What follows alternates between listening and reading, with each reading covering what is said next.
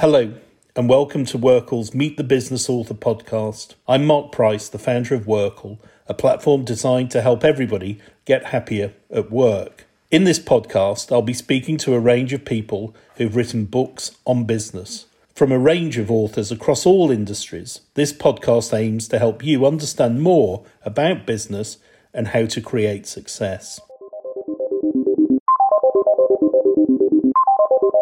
On this edition of Meet the Business Author podcast, I'm thrilled to be joined by Patrick Dunne, who, um, with me, is on the board of the Chartered Management Institute. But Patrick has done so much through his working life.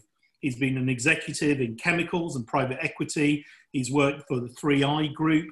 Um, and in addition to all of that, he now sits on many boards, is a serial social entrepreneur, and has set up his own business, uh, Boardelta, to help boards all around the world be better. He chairs the EY Foundation and ESSA, which is Educating Sub-Saharan Africa, and he does many other things as well. He's patron of a number of organizations.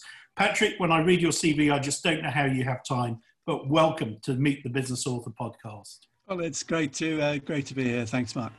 So, so Patrick, if we can start with your business career before we move on to uh, your book boards, which is award winning and has been tremendously well received. Um, where did your business career start? Well, I mean, it actually started when I was about 10. So I was born in um, Toxteth in inner city Liverpool and, uh, in, you know, quite challenging circumstances. And uh, I had to work from when I was 10, uh, you know, working on fruit and veg vans, working in shops, doing all these things. And I learned a huge amount about negotiation. I learned a lot about health and safety, trying to keep yourself safe, um, and a huge amount about people. Uh, but my real business career more seriously began. And uh, I was lucky I was okay at maths. I'm dyslexic, but was okay at maths. Uh, got to Warwick, did a maths degree, got into the chemical industry with Air Products. And my first job was in operations research, so mathematical modeling, which got me involved with the leadership team at Air Products in Europe uh, very early on because you were helping them make decisions. And then where did you go from there? So you moved on from chemicals. Yeah, so uh, all the top people at Air Products were either American or had MBAs. And so since I couldn't be American, uh, I went and got an MBA at Cranfield, which was brilliant. Uh, and then I got into 3i in late 1985 before private equity was fashionable and then just grew, uh, grew with the company and had a, a wonderful time there. And you do so many other things, Patrick. I mentioned in the introduction that you're on the board of the Chartered Management Institute, but you're also involved with charities and you're a patron and other things. So just tell us a little about the work that you do in those areas. Yeah, so the work has uh, sort of two focuses really. One is a geographic, which just for uh, for ease, it's the UK and Africa. Uh, they all have something to do with education. They all have something to do with disadvantaged young people. Uh, and so I'm patron of LEAP, which I helped build over many years, which helps young people manage conflict more effectively. Pretty handy in business as well, some of the techniques I, have learned there. Uh, and I chair the EY Foundation, which is helping young uh, people on free school meals get into quality work.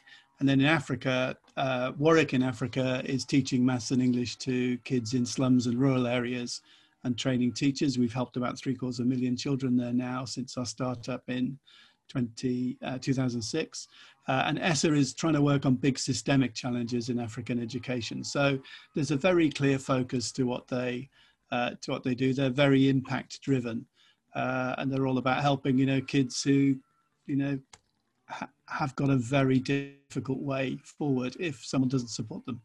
And then in addition to that, you set up Boardelta, um, so tell us about setting that up and what you do there. Yeah, so when I retired in 2012, I mean, I retired because I, I could and I wanted to spend more time in Africa and some other things. Uh, uh, I'd done a lot of work in 3i around boards, helping sort out boards of portfolio companies, training our people on board skills and things like that. And I'd been in the Higgs Review, uh, obviously, which came up with a senior independent director and stuff like that. And when I retired, a number of my mates kept asking me, you know, can you help me with this board or that board? And I was doing this for fun, for free. Uh, and after a few months, I figured actually, this isn't very bright. You know, I'm making a lot of money for my mates, but um, and I'm having a good time. Uh, so I set up Boardelta, and for the mathematicians amongst you, you know, delta is difference. So it's about making a difference to boards. So I spent nothing on marketing, don't even have a website. Uh, it's all word of mouth. But I do work for uh, very large corporates, private equity firms, and I have a sort of pricing scale that's Robin Hood like in that.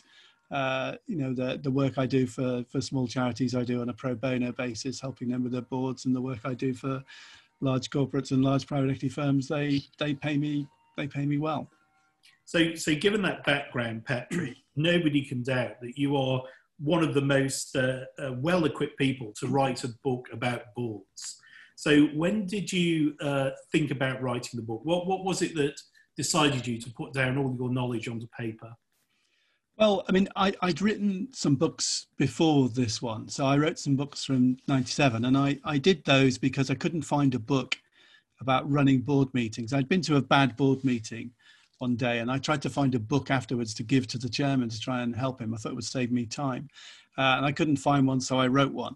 And then I did three books quite quickly and they did well. Uh, and then I got bored with it because you have to do new editions and all the rest of it. And I was very busy with 3i and Leap and other things. Uh, but uh, last year, um, the FT actually badgered me uh, and said, look, you know, we really think, because I was do a lot of stuff on their courses, you, think got some interesting things to say. Uh, it would be really good if you sort of got that down. So Leslie Stevenson, who also runs Governance Magazine, kind of uh, prompted me to do it, and and I wrote it in six months. And I took a jigsaw approach to writing it. So I, I love doing big jigsaws. Uh, so I basically just said, you know, what do you have to do to write a book? Well, you, you've got to do some research, you've got to do some writing, and you've got to do some editing. And I decided uh, I would decide each day uh, what I would do. So I laid out the plan for the book. Uh, and then I just filled in the bits I felt like doing that day. So if I was on a long flight to Africa, I might write like crazy for 10 hours. Uh, if you know it was really late at night, I might be doing research on the web, that sort of thing. Um, and gradually, this little patchwork uh, came to to to light, um, and the structure of the book helped a lot. Actually, the way it was structured. So, so let's talk a little about the book.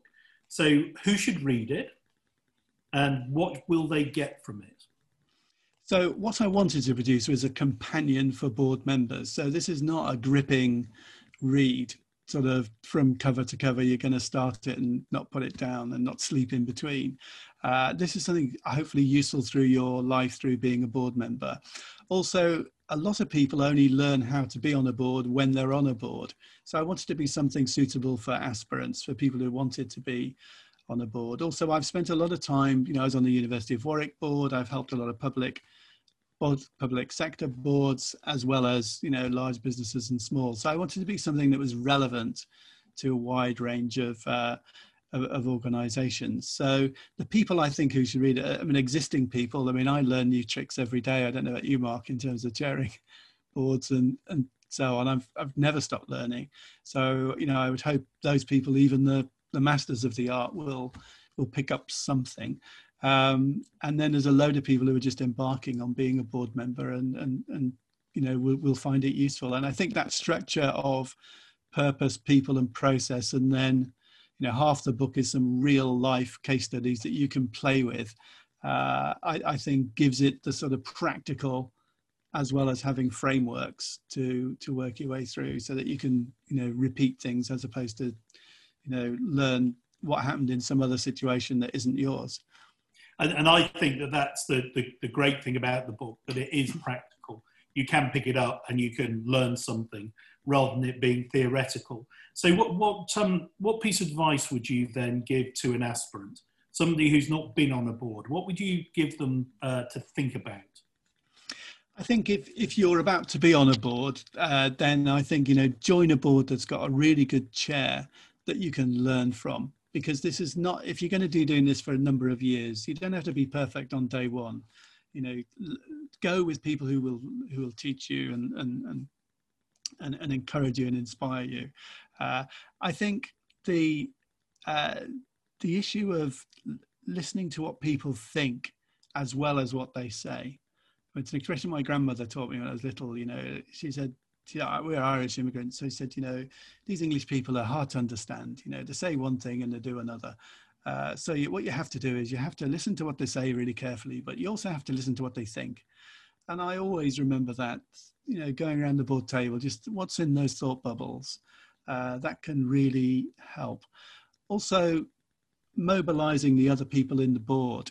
Uh, you know, you're very good at this, I know, but you know, if there's something you're not quite sure about, you will often ask, you know, what does Ted or Joe or Mary think about this? You know, you don't have to say what's on your mind all the time. You can actually in- involve other people who may have more domain expertise, may have more respect uh, in the eyes of the CEO than than you might have at that point, um, and and you you'll get the better outcome.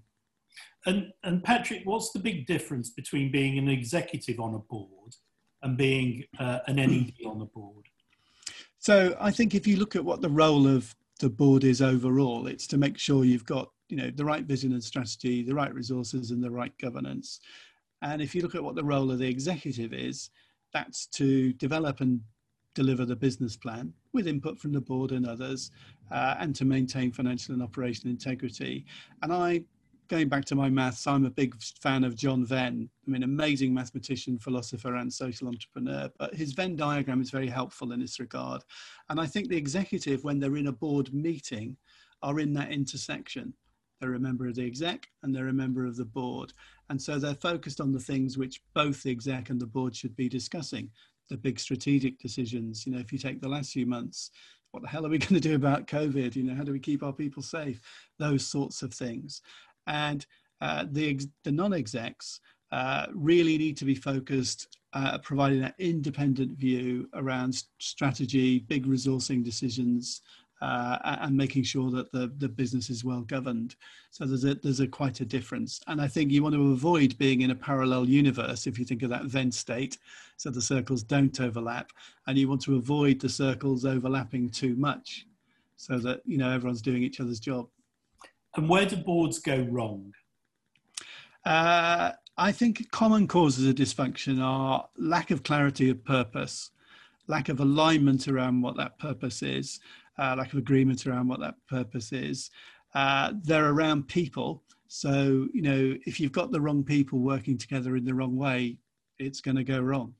Uh, and so, you know, it's easier for the right people to get it together around the other things than it is for the wrong people to get it right. So I think the right people is really fundamental. And then I think there's process. So I think having good, straightforward process that everyone understands, agrees with, gets on with, just makes the whole thing run more smoothly. You know, a bit like a Formula One car. There's no one little thing. There's a whole series of marginal gains you get from having good process, but adds up to helping the right people achieve the purpose that they're setting out to do. Well, Patrick, thank you very much. You very succinctly, uh, over the last five minutes, explained just why people should read your book because of the expertise you bring to help people get onto boards, people who are in boards to fill their roles, uh, and also to help boards work uh, in a much better and stronger way. So, thank you for sharing those insights. And to everybody listening to this, I'd recommend you go and buy Patrick's book, Boards, and you will have a guide for the rest of your life working on any board in any place. Patrick, thank you. Thanks, Mark. It was really good fun.